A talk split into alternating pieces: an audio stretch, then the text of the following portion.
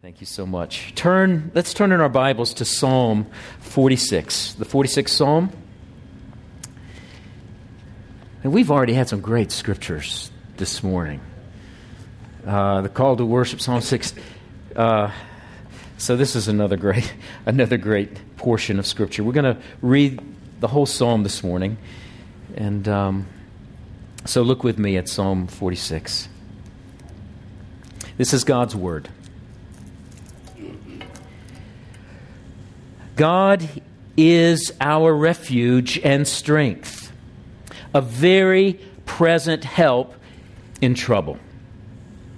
Therefore, we will not fear, though the earth gives way, though the mountains be moved into the heart of the sea, though its waters roar and foam, though the mountains tremble at its swelling.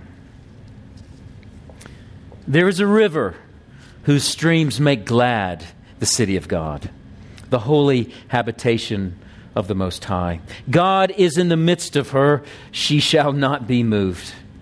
God will help her when morning dawns. The nations rage, the kingdoms totter. He utters his voice, the earth melts. The Lord of hosts is with us. The God of Jacob is our fortress. Come, behold the works of the Lord, how he has brought desolations on the earth. He makes wars cease to the ends of the earth. He breaks the bow and shatters the spear. He burns the chariots with fire. Be still and know that I am God. I will be exalted among the nations. I will be exalted in the earth. The Lord of hosts is with us. The God of Jacob is our fortress. Father, we now position ourselves to be addressed by you, knowing your word, Father, brings to us your mind, it brings to us your will, it brings to us your very presence. So speak to us now, I pray, and make your presence known among us. For where your word is, there you are. And so, Lord, we look expectantly to you, I pray. In Jesus' name. Amen. Amen. Well, last summer I had the joy of bringing my family with me to Germany, where I travel regularly to our sister church in Hamburg. Um, I have been there numerous times. I was finally able to bring my family with me. And after teaching a course there at, uh, they have a part time pastor's college that we've helped them begin there. Uh, after teaching a course there, we took some vacation time. And our first destination was Luther country. And our first city that we went to was Wittenberg, the birthplace of the Reformation. Uh, it was there on the door of the castle church that Martin Luther nailed the famous 95 Theses that sparked debate on certain practices in the Roman Catholic Church that would soon grow into a blaze that would transform Europe and ultimately spread around the world. Well, as we were there, we made our way, as soon as we got to Wittenberg, we made our way down that medieval street to that church uh, that, that stands at the end, of the, uh, the end of one of the main roads, and one immediately spots the tower of that church, almost 300 feet high. It stands out over the whole city. And circling the top of that tower, overlooking the city of Wittenberg, are these words Ein feste Burg ist unser Gott. You may not know German.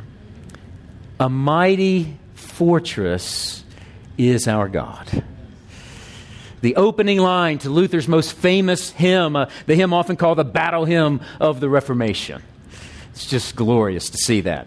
Well, one, make your way down the street, back down the street to the city square, and you find there in the city square a large monument to Martin Luther, a huge statue with plaques at the base of the statue on each side. And again, one of the plaques on the front contains those same words Ein feste Burg ist unser Gott. A mighty fortress is our God. You see those words all over Wittenberg. Luther is everywhere in Wittenberg.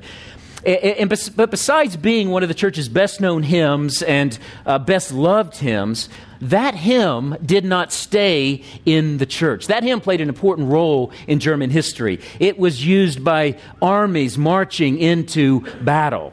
Uh, it, has been incorporated by, by composers in famous works from Bach and Mendelssohn to, to Debussy and Vaughan Williams. Uh, that hymn was sung at the funeral of President Dwight Eisenhower.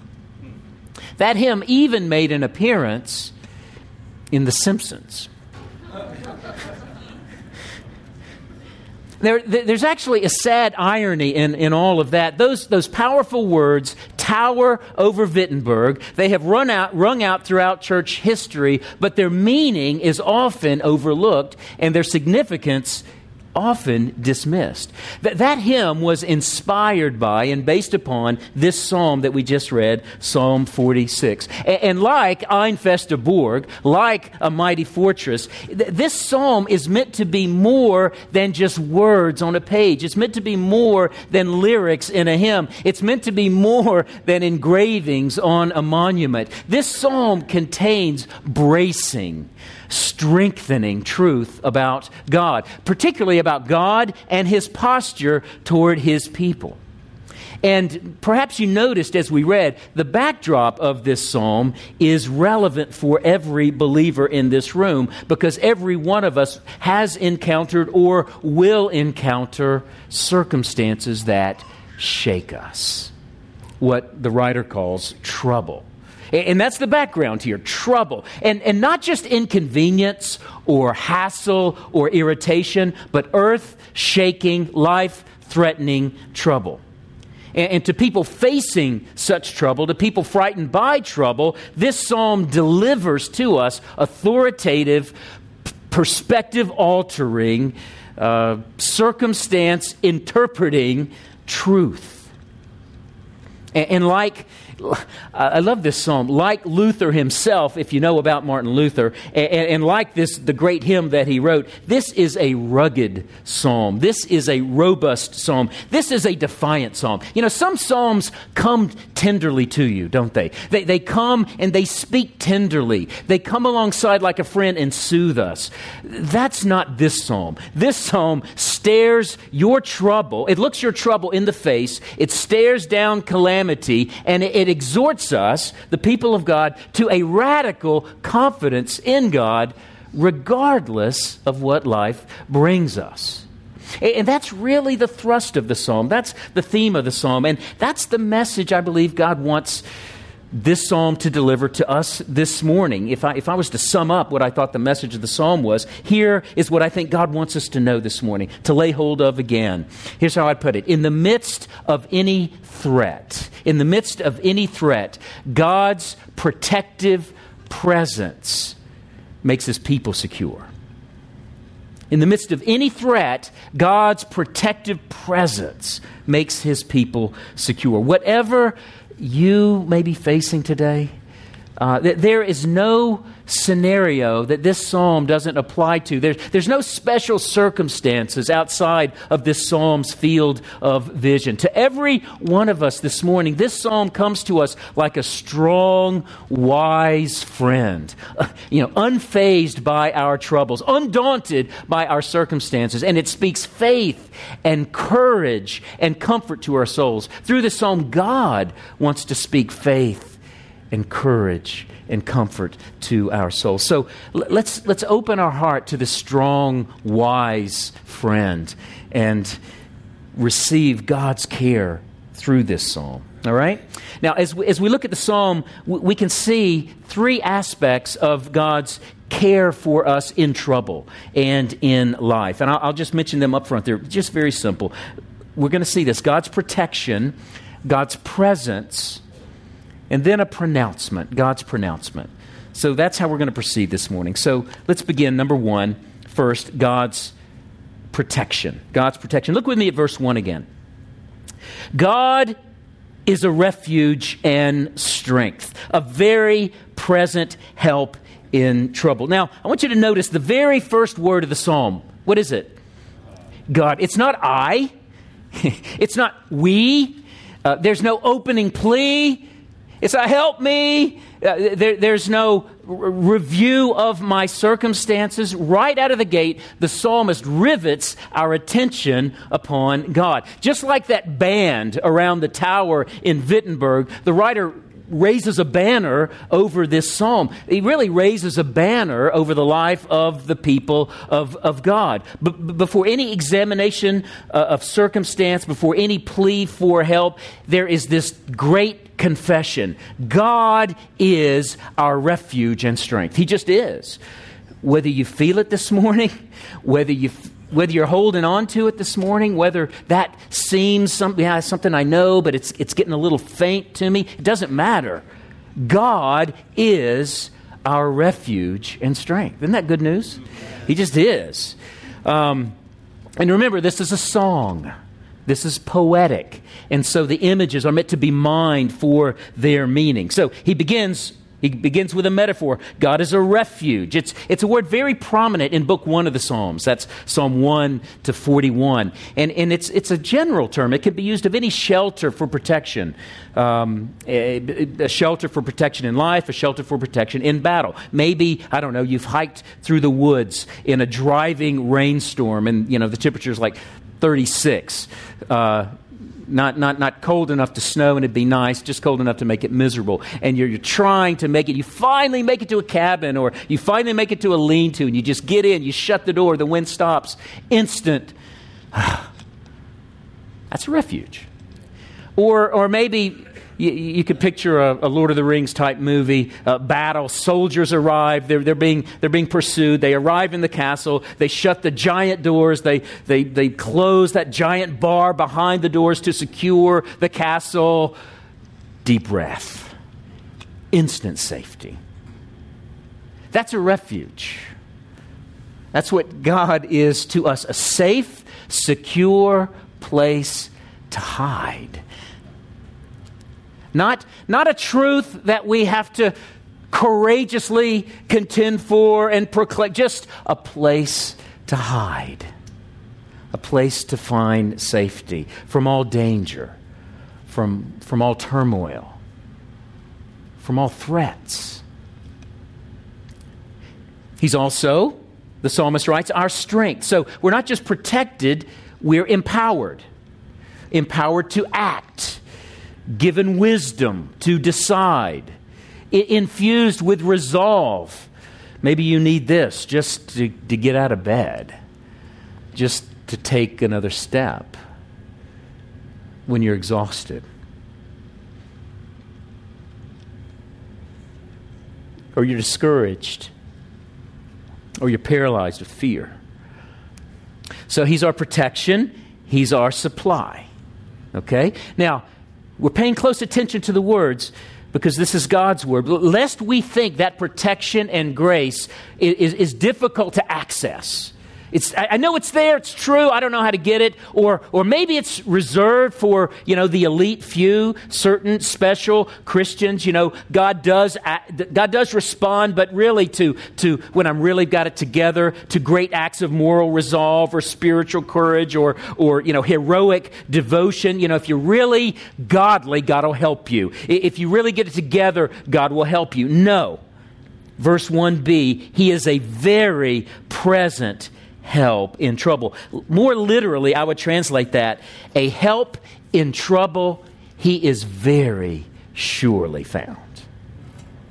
That's how it reads. A help in trouble, he is very surely found. He's not a remote help. He's not a potential help. He's not a help if you can just find the secret or read the right book and he will help or say the right prayer and he will help, much less help yourself and he will help. No, the point is this He is a help who is there when you need it. That's the thrust. So, do you need it? he's there. You'll find him. You will very surely find him. He is very present, he is abundantly available. And, don't miss the specific context here. What does he say? God is a very present help in trouble. There's, a, there's an underlying truth, an underlying assumption the psalmist makes here that we shouldn't miss trouble will come to the godly. The psalm assumes trouble. The whole Bible assumes trouble. It, it's in the very fabric of a fallen world. Christians are not exempt from it, Christians are not immune to it. And there's plenty of young folks here, you know, trouble, yeah, you know, my car's broken down before. Now, real trouble is going to come. As, as one man said, just live long enough, you're going to suffer. It's true. Um, the psalm brings hope to it. It doesn't immunize us to it, but it brings hope to it. And, and even, I love this, even the particular word for trouble is very elusive. It, it suggests a sense of confinement, of being hemmed in. So, no, no room to move, uh, no space to maneuver, no seeming answer, no way out. That's, that's what he's talking about here. And in this context, then, it's, it's, it's any, because we want to get the context right, right? It's any threatening situation where I don't have an answer. And I'm sure many in this room know that, that feeling. You know, I, I have no idea what I'm going to do.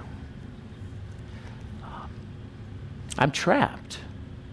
Ever feel trapped?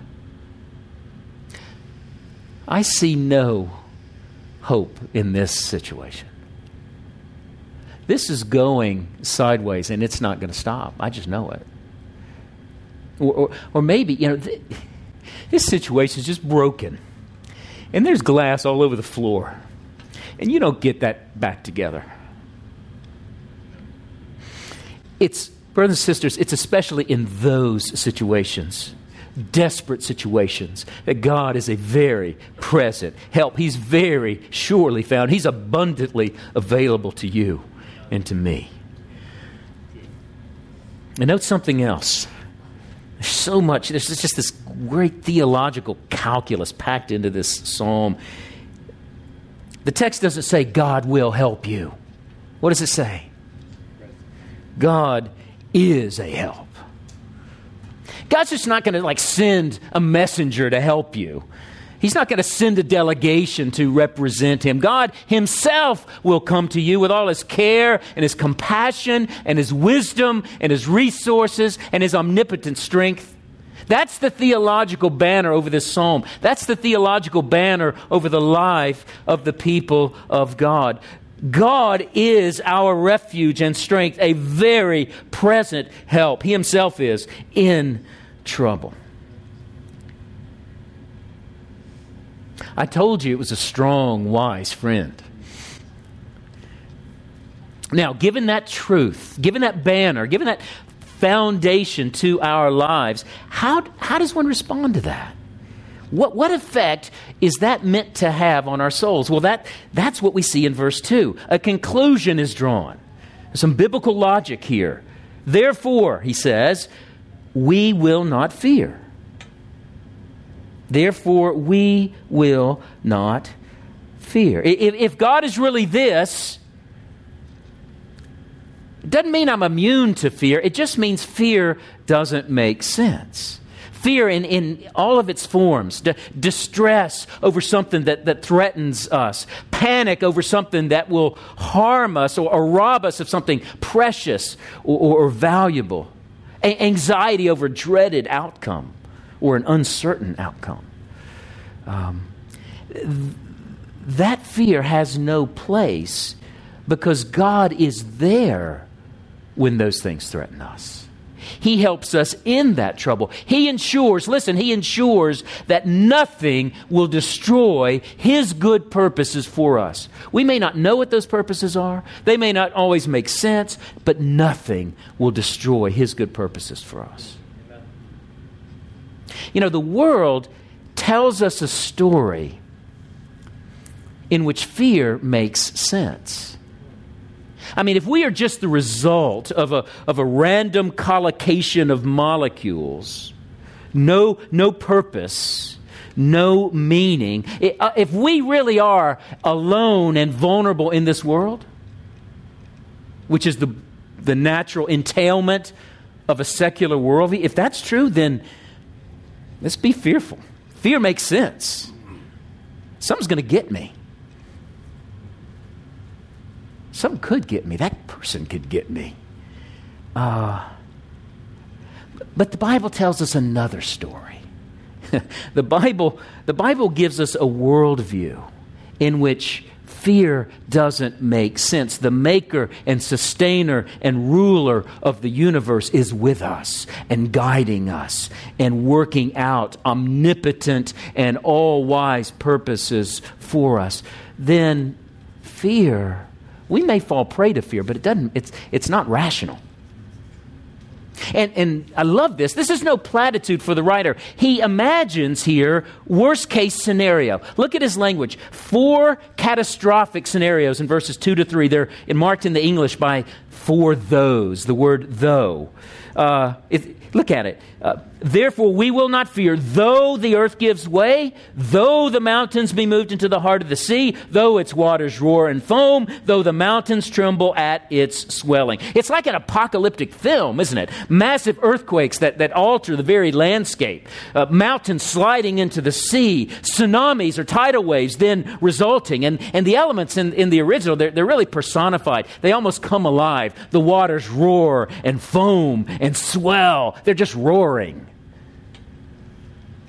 But the psalmist stares that in the face and says, No, even if the whole fabric of the created world is, is in danger of collapsing, even if the very foundations of earthly existence are shaken, even if the world comes crashing down, we will not fear. Even if, I don't care, fill in, even if, fill in the blank, it doesn't matter.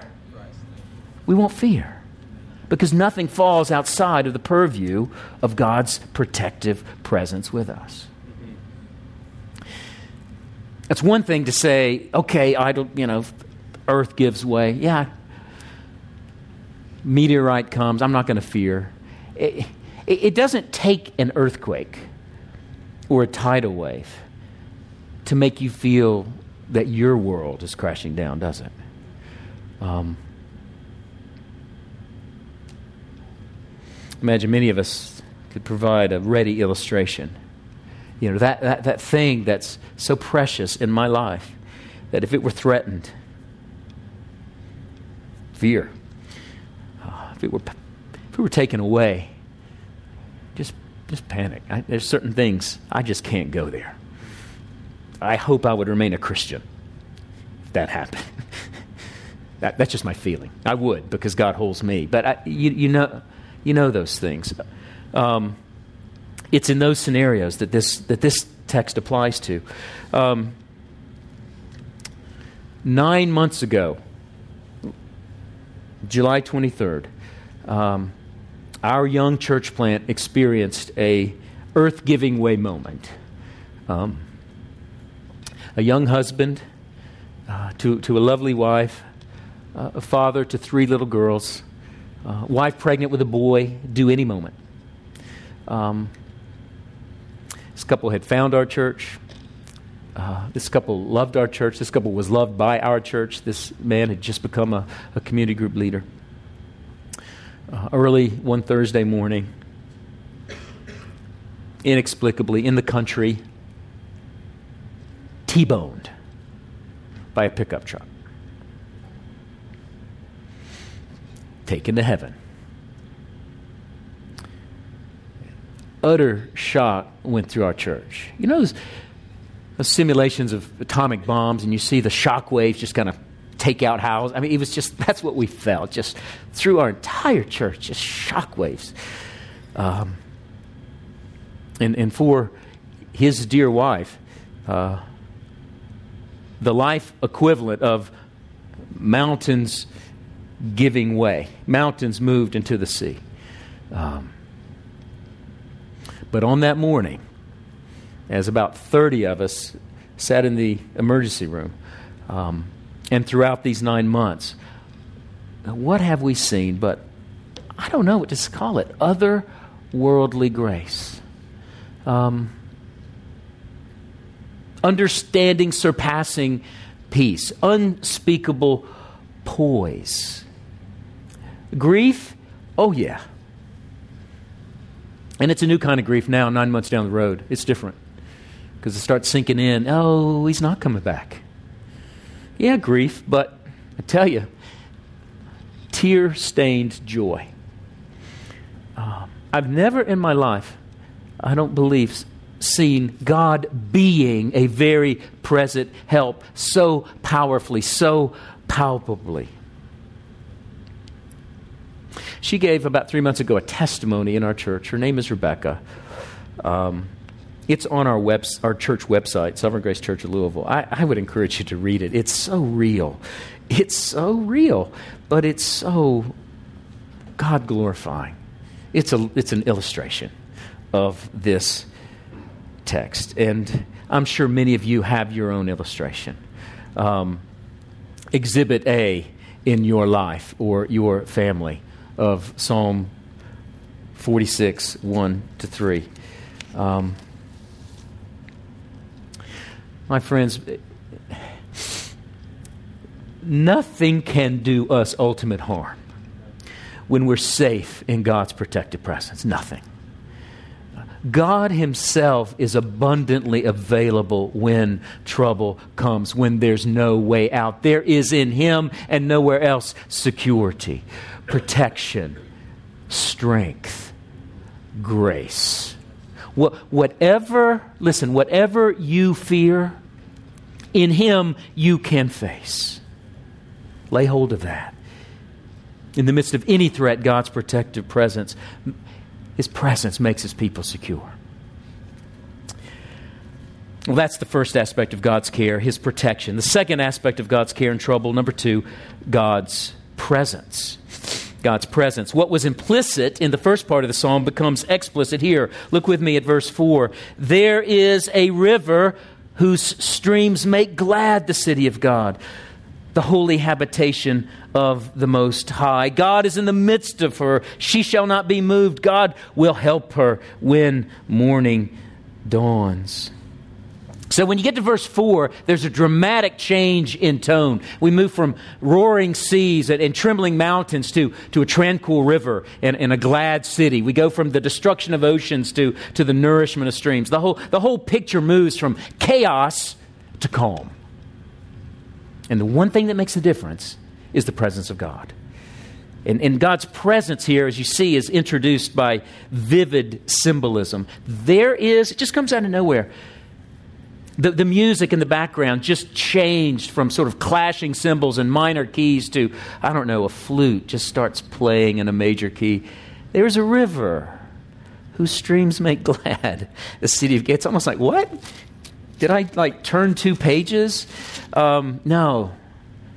It's meant to strike us that way. The language is reminiscent of paradise. Immediately, the river there, it calls to mind Eden, where God provided a river to water the garden and the tree of life. In the great concluding vision of Ezekiel, he, he pictures a river flowing from the final future temple that, that flows and it gives life to all the earth, and it turns salt water fresh and just gives life to everything it touches. Um, so, so the river, what is it signifying? Well, it's signifying God's life giving presence. And then the city reinforces that image. It probably refers to, to Jerusalem, where God chose, the Old Testament tells us, He chose His name to dwell there. But I think it does so in an idealized way.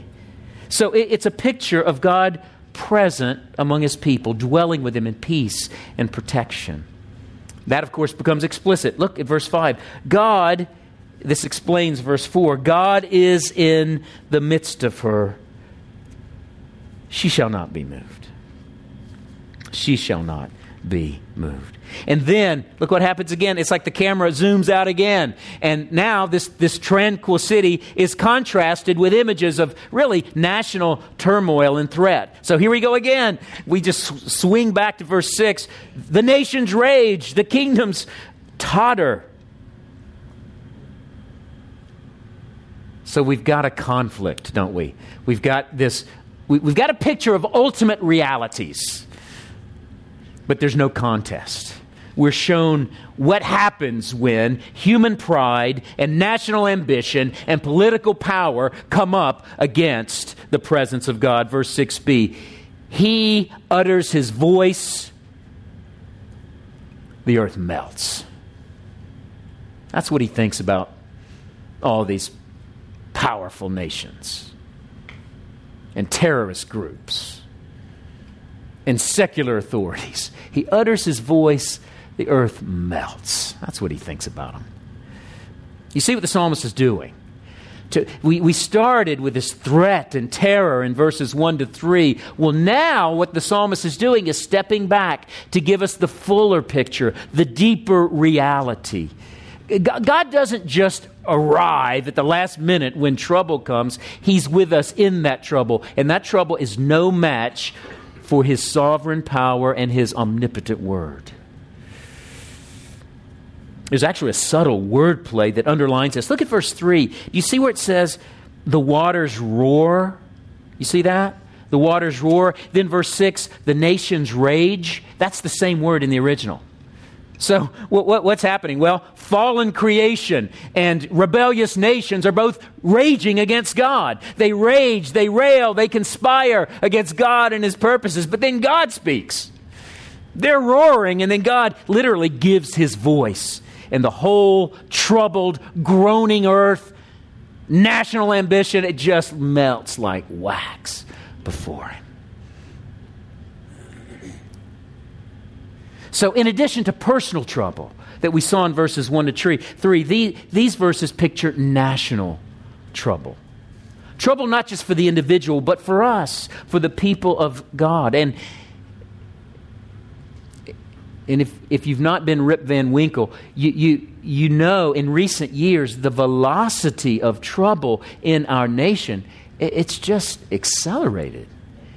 Um, the culture seems to, to rage against the church, to, to rage against God's people, to rage against God's truth. I mean, there's not just disagreement, there's aggression. Um, defend human life against abortion, you're not just a person with a different political view, you're, a, you're, you're, a, you're a, an extremist. Reject our culture's redefinition of marriage, you're a bigot.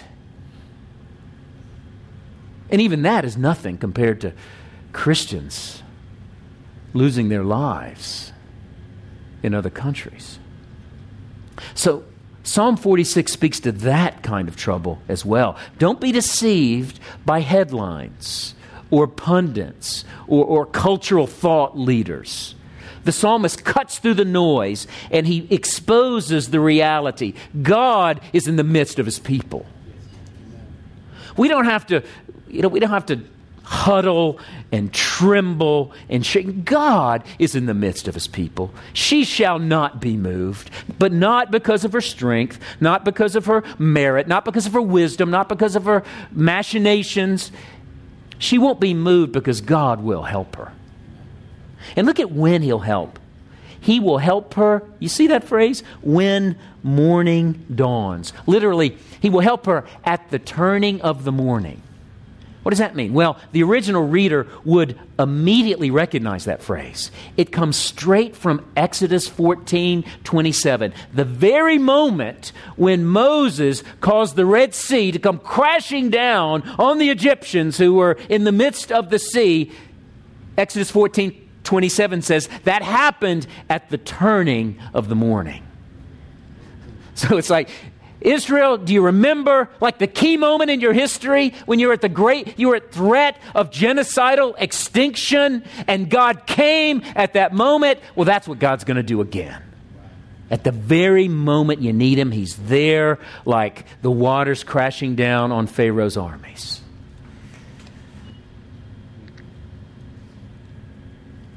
And it happens because God is with us. That's how this section concludes. remember, this is a song. The song has a chorus, the song has a refrain. It rings out in verse 7 and it rings out again in verse 11. Look with me in verse 7. Here's the chorus The Lord of hosts is with us. The God of Jacob is our fortress. The refrain crystallizes the story that's told in these verses. The Lord of hosts is with us. Look carefully. You see, Lord, it's L O R D, all caps that it, it's not God is with us. That's that Lord there is Yahweh. That's the the covenant name of God given to Moses, the name that distinguishes God as Israel's God. God over the universe as our God, the personal God who pledges himself to his people and binds his people to him. That's the God who does this. And, and then that's combined with this little phrase. So it's Yahweh of hosts, armies, massed forces, heavenly legions. You, it's quite a phrase. It's this combination of personal intimacy and unlimited power. This personal Father God who's a matchless warrior, king. That's quite a combination. And that's reinforced by the next phrase the God of Jacob, personal God of Jacob, who is what? Our fortress. Oh, this is a different word than the word refuge earlier. Fortress. It's a stronghold, literally an inaccessibly high place. So, what is the picture? The picture is of God swooping us up and setting us on high, removed from danger, removed from exposure. So, that's the chorus for our lives. God Himself is our fortress, our security. This, this powerful God with infinite resources at His disposal is present with you. Never a moment when you're out of His sight, never a moment when you're out of His hand. So you got trouble? You, you won't be moved. Your cause won't be abandoned. The Lord of hosts is with us. You're safe with him. He's got this. Whatever the this is, he's got this. He's got it. Well, we've seen God's protection, God's presence. Now, now we hear something. Now we hear something. So, number three, God's pronouncement. For the first time in the psalm, we see commands, imperatives, uh, four in all. The first two are in the psalmist's voice, and they come as an invitation. Look at verse 8 Come, behold the works of the Lord, how he has brought desolations on the earth. He makes wars cease to the ends of the earth. He breaks the bow and shatters the spear. So th- this is really this is an invitation for us to to reflect on God's past actions as a pointer to his future actions. Think about your history, Israel. Think about your history, Grace Church. Um, He's giving us a vision of things to come based on things in the past. What, what is true about Israel? And, and their, their point of reference preeminently was their deliverance from Egypt. So, what is true about God that's part of your history and it will be part of your future? God acts to deliver and preserve his people. That's what he does. That's who he is. Look at verse 9. He makes wars cease to the ends of the earth. He breaks bows. He shatters the spear. He burns the chariots with fire. It's what he does. So don't be deceived. God is not passive in history. God is not passive in your life. He's moving history to its final goal. And what we see here, it's not some mamby-pamby peace through negotiation peace through compromise, it's peace through triumph. That's our God. He's not going to lose. So, to the wicked who would exalt themselves, who would presume to oppose or ignore God, and to the righteous who, who are tempted to fear, the psalmist invites us, on the one hand, look up from your ambitions, you proud. And look up from your fear, you timid, you battered, and consider God. That's what he's asking us to do. Consider God. Consider what he's done to save and preserve his people. Consider his ways. Consider his purposes will triumph. All opposition, all trouble, it's going to be vanquished. Then suddenly, and unannounced, God speaks the heavenly voice that was referred to in verse 6 that melts the nations like wax. Well, that heavenly voice breaks in in verse 10. Be still and know that I am God. I will be exalted among the nations. I will be exalted upon the earth. So, if the first two imperatives were an invitation, these next two are a challenge. So remember the context. In light of all that's preceded, God's protection of his people, God's presence with his people, God's, God's unrivaled power and sovereignty, God's certain and, and, and, and, and ultimate victory over all evil and rebellion and, and ambition and pride and personal autonomy, two challenges follow. First, be still.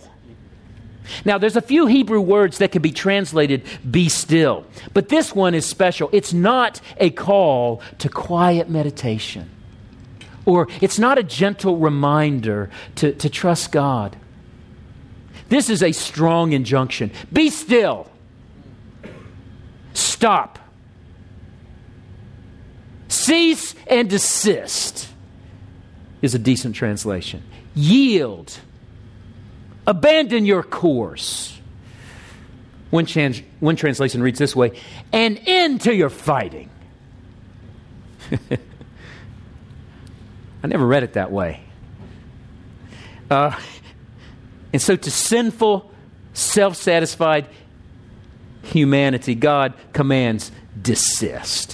Stop your attempts to triumph and oppress and rule. Abandon your project of living life apart from God and His purposes. Stop it. So, if in your home, maybe your guest bath, you have a little frame with Psalm 46:10 for your get, you might want to just take it out. Put in Psalm 23 because this is getting in people's faces. Be still. The second command is know that I am God. Recognize me for who I am, the sovereign one who rules all things and is working all things for my good and perfect and wise and ultimate purposes. Now, the commands are addressed first to sinful humanity in the context, and they apply to every person who lives independently of God. And so I, I don't know. I, I don't know who's here. If, if you're here and you're not a believer, or maybe people think you're a believer, but you kind of know you're not, um, this is addressed first to you. And it was addressed to all of us before we became Christians. Um, the, the, the Old Testament here speaks of God's acts to judge the wicked and save his people. And all of those acts point to God's greatest act in sending his son, Jesus Christ. The, the very purpose for which Jesus came was to deal with this. It was to deal with rebellion against God. Scripture is clear. Every person has turned away from God. Every person has gone their own way. Every person has denied God's authority. Every person has rejected God's love. Every person has renounced and stiff armed God's rule. Every person takes their their place in this picture of rage against God. That's every one of us outside of Christ. We're all raging. But, but in case you're not a believer, you can today respond to this command be still. Uh, I think a New Testament equivalent of that term would be repent. Turn from ruling your life. Turn from living your life as if God didn't exist. Stop disbelieving Jesus.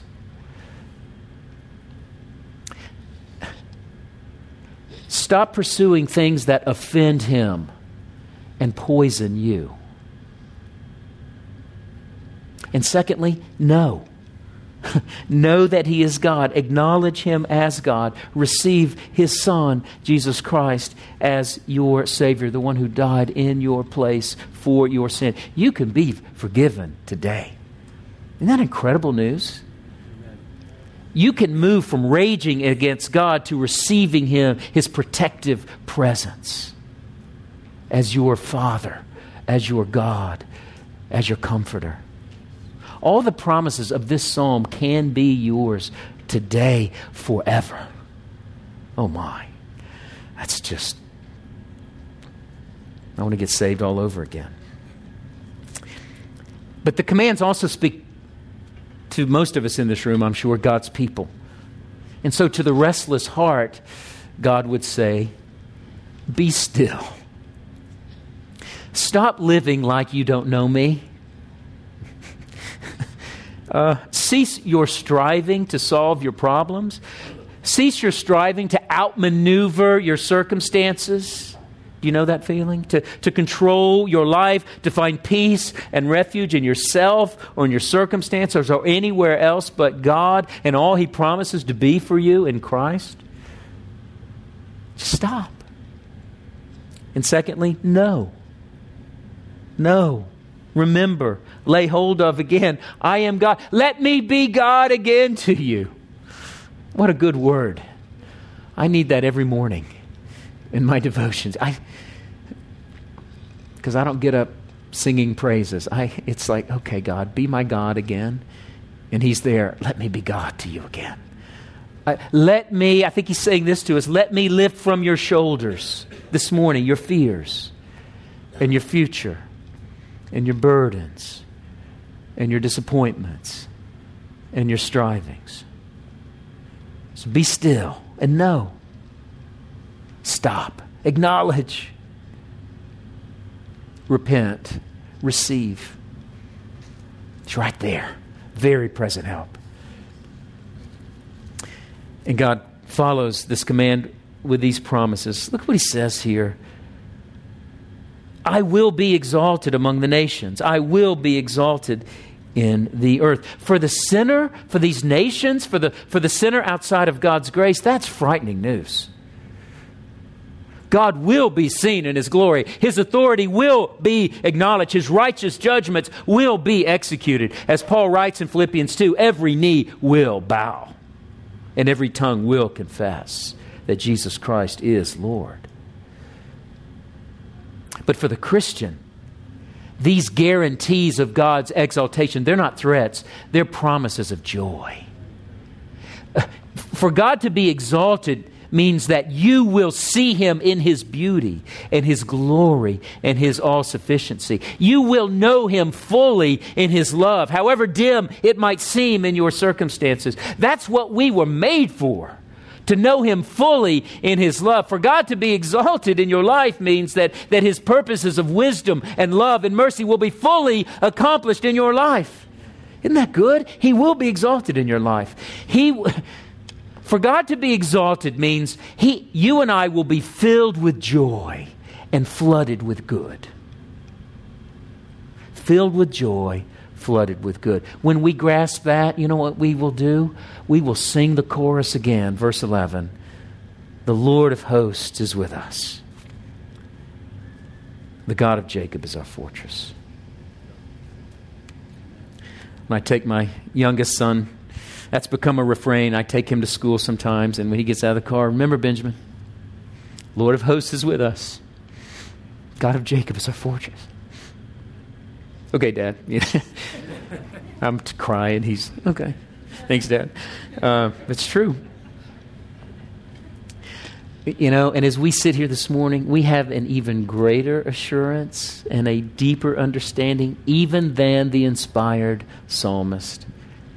Because the trouble he imagines is external, right? Oceans, mountains, armies.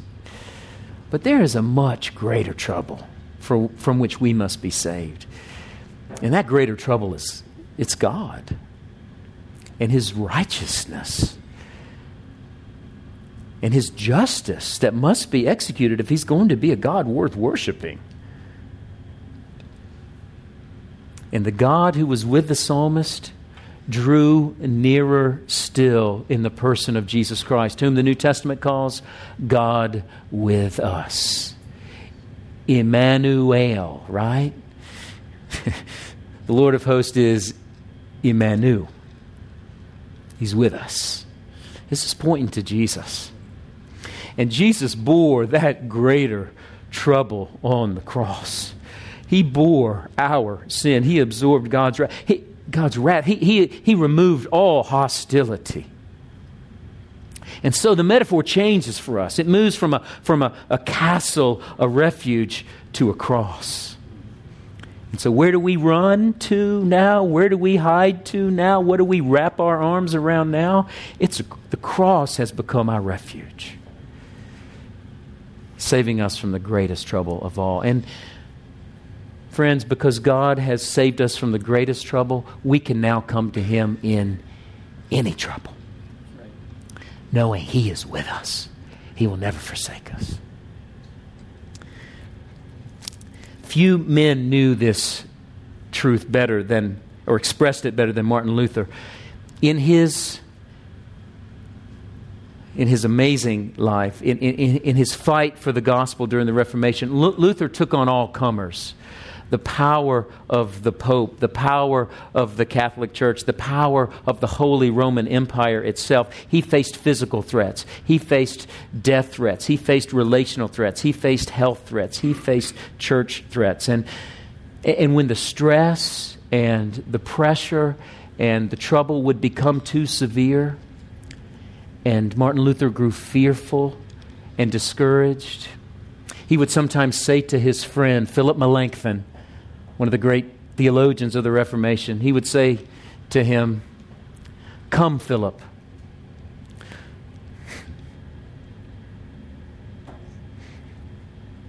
Come, Philip, let us sing number 46 and let them do their worst.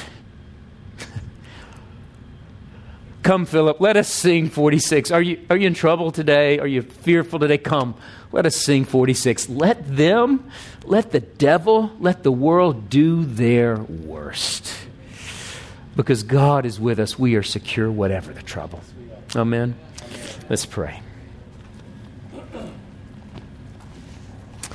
Oh God, your, your word sometimes it's, it almost seems too good to be true. But because you've sent your Son, we know it's true. We know your rescue. We know your forgiveness. We know your presence. We know your nearness. Lord, you've, you've dealt with cosmic trouble in the form of our sin. And now, Lord, thank you that you are with us in any trouble. Thank you, Father, you are with us. Oh, Lord, emblazon this on the souls of Grace Church, every person here. Uh, Lord, and, and may every person here be given a new song to sing by your grace. In Jesus' name, amen.